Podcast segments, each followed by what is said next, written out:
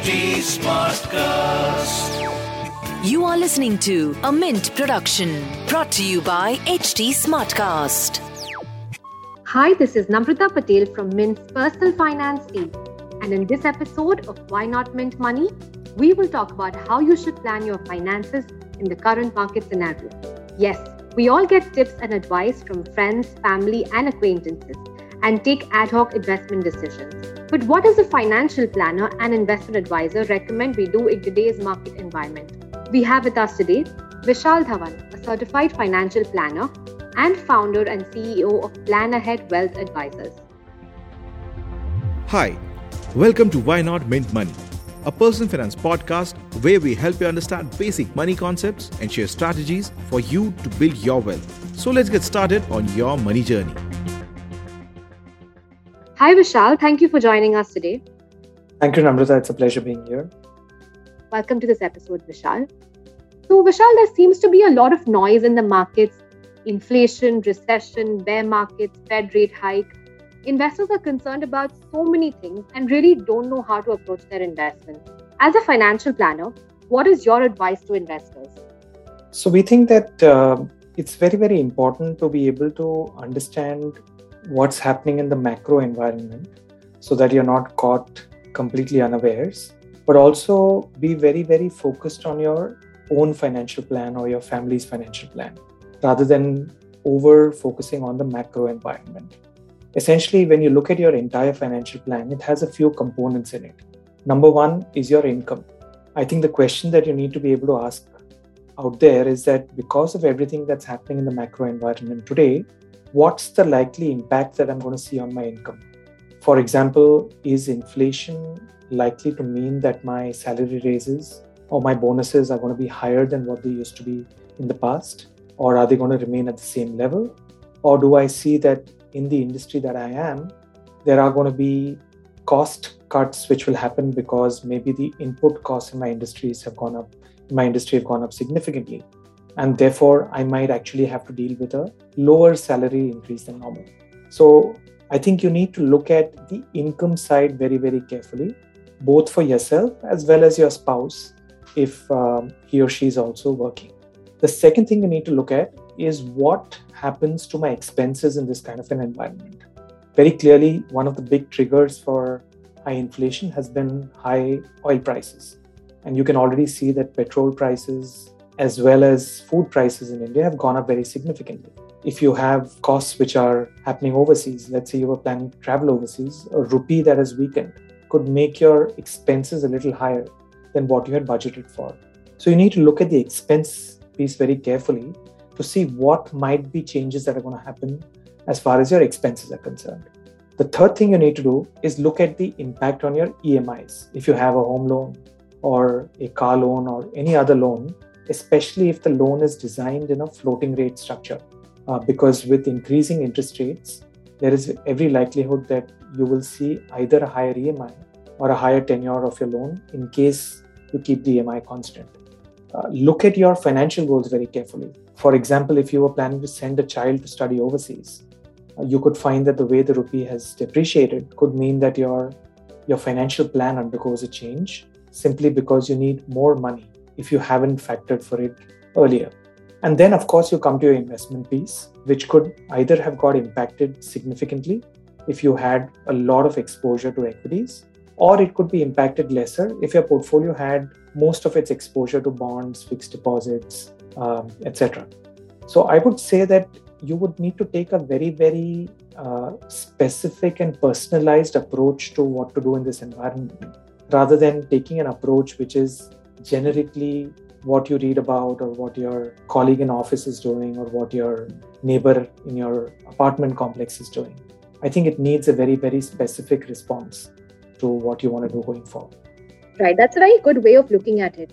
And so then how would you, you know, recommend an asset allocation and diversification for investors? How should they look at so it's very common uh, during these periods especially to look at the more immediate past and try to make decisions based on that. So, for example, if you look at 2022 so far, you might find that Indian equities, for example, have um, you know fallen lesser than global equities. or you might find that a fixed deposit has actually done better than a bond because interest rates have been going up. And therefore, when you start to project forward, it's very natural due to a recency bias to want to go out and load your portfolio and tilt your asset allocation either towards India on the equity side or towards fixed deposits or fixed deposit kind of instruments on the debt or fixed income side.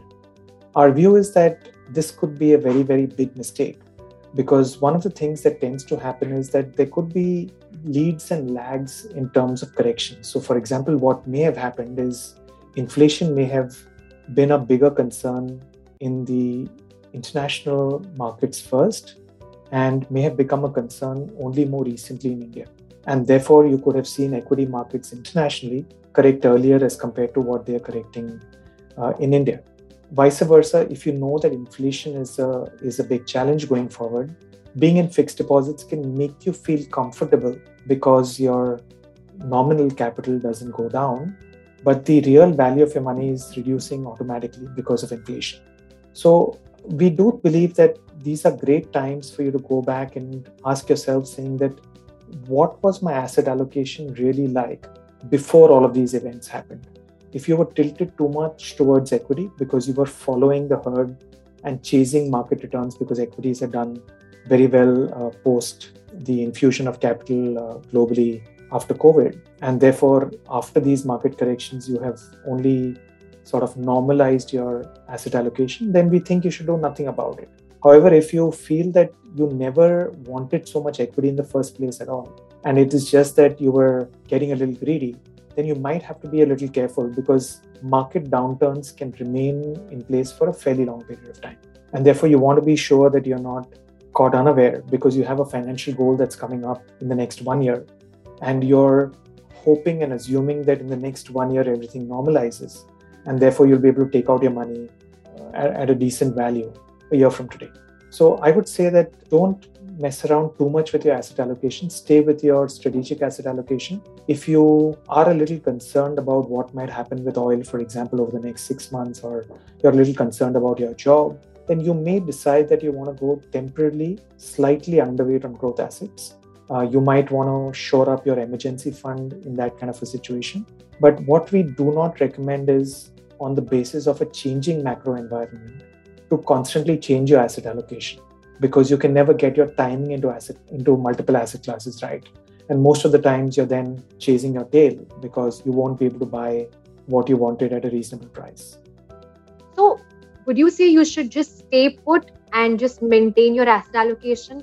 Or should you redeem your equity investments? Or should you just increase your fixed income component so for most people if they were just a little carried away with what was happening in equity markets, they would ideally need to stay invested, continue with their SIPs, avoid doing uh, anything dramatic as far as their investments are concerned. And of course, if they were underweight on their emergency fund requirements or uh, they have a bonus which has just come in, they can either use that to pay off a loan or they could use that to shore up their fixed income investments. Okay, right. And speaking about international equities, Recently, SEBI opened up international investing for mutual funds to a certain limit. How should Indian investors look at international investing, keeping in mind the major corrections most international markets have seen? So, uh, very clearly, our belief is that investments uh, need to be very, very well diversified geographically because one of the biggest risks that you run will always come from having all your assets in a single country. And invariably, for most individuals, they will have uh, most of their assets in their home country. For example, you might have your house in India, you might have your provident fund in India, you might have bank deposits in India, maybe some bonds, um, and then you have an equity portfolio which you're also trying to tilt towards India.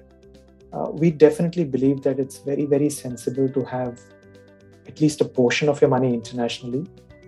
And uh, also, it helps you because we know that the Indian currency has traditionally depreciated by about 3 to 4% a year against the US dollar, which means that if you have financial goals that are global in nature, you also need protection from uh, the currency depreciation that tends to happen uh, very often. So we would definitely think that the, the temporary opening up by SEBI for international investments should be used by investors to participate in the international equity markets. What may have happened is if you haven't bought international investments earlier, then it's a great time because things have already corrected quite significantly. Of course, it doesn't mean that they won't correct more. You could continue to see a lot of people getting concerned with the macro views. But ultimately, when you are buying equities, you are buying it long term. Ideally, you're making equity investments with at least a 5 10 year view. So we think that's okay. If you had international investments going on earlier and had to stop them or pause them simply because of the limits getting exhausted, then this is a great time to start to do some averaging as well because you may have been buying at the higher price points and now you get a chance to buy at a lower price point as well. So we do believe that this is good news that you have a chance to now be able to participate. What we don't, of course, know is how long this window will be open. So I think investors need to look at the data on their portfolio very carefully, see how much exposure they're comfortable with internationally, and then you know gradually enhance that international exposure. Right. And with the recent sovereign gold bond offer and uh, the new category of silver ETFs being launched, what is your take on commodities and how should investors look at gold and silver as part of their portfolios? So, I think the sort of commodity cycle overall has been very strong in the last six months or so, and a large part of it has been led by energy and oil. In the year before that, which is 2021, we saw actually uh, metals doing really well. And our thought process has been that silver kind of commodities, especially because they have a lot of industrial use, tend to behave very similarly to how equities behave over long periods. And therefore, if you are buying silver, assuming that it is a short term hedge against equity uncertainty, then we believe that you may be disappointed because you might find that silver actually performs similar to how your equity portfolio is performing. As far as gold is concerned, it's quite the opposite. So, even in this cycle, gold has demonstrated how it can actually be a great negative protection in your portfolio because the correlation between equities and, and gold is inverse. And therefore, when equities go up, gold doesn't do well. But when equities go down, gold has tended to either hold value or go up a little. So, we continue to believe that investors need to have between 5 and 10% of the allocation to gold. Uh, what it does is it step it comes in gives them protection at at those times and of course again as an indian investor the advantage that you have with gold is that it also protects you against a falling indian rupee so we would believe that if you are well allocated to equities already you may want to give silver a skip but definitely ensure that you have 5 to 10% gold in your portfolio Right. So, Vishal, if I could summarize our entire conversation, it would be don't focus too much on the macro environment. Instead, understand the impact on your income, expenses, and EMIs, and look at your own personal financial goals. And take a specific personalized approach to your investments and not just focus on the immediate past returns. And uh, another thing you mentioned was maintain your desired asset allocation instead of investing as per trending asset classes and have a small exposure to international investments and gold. That's an excellent summary, Namrata. Thanks so much for putting it all together in such a simple form. This was just a small summary for our, our listeners. Thank you for joining us today, Vishal. Your inputs were very, very helpful. It's been a pleasure. Thank you for having me. Thank you, Vishal. That's all from today's episode of Why Not Mint Money. If you have any more questions for Vishal, or like this episode, do drop in your comments on Twitter. My Twitter handle is Namrata Patel06. N A M R A T A P A T E L 06. Thank you for tuning in.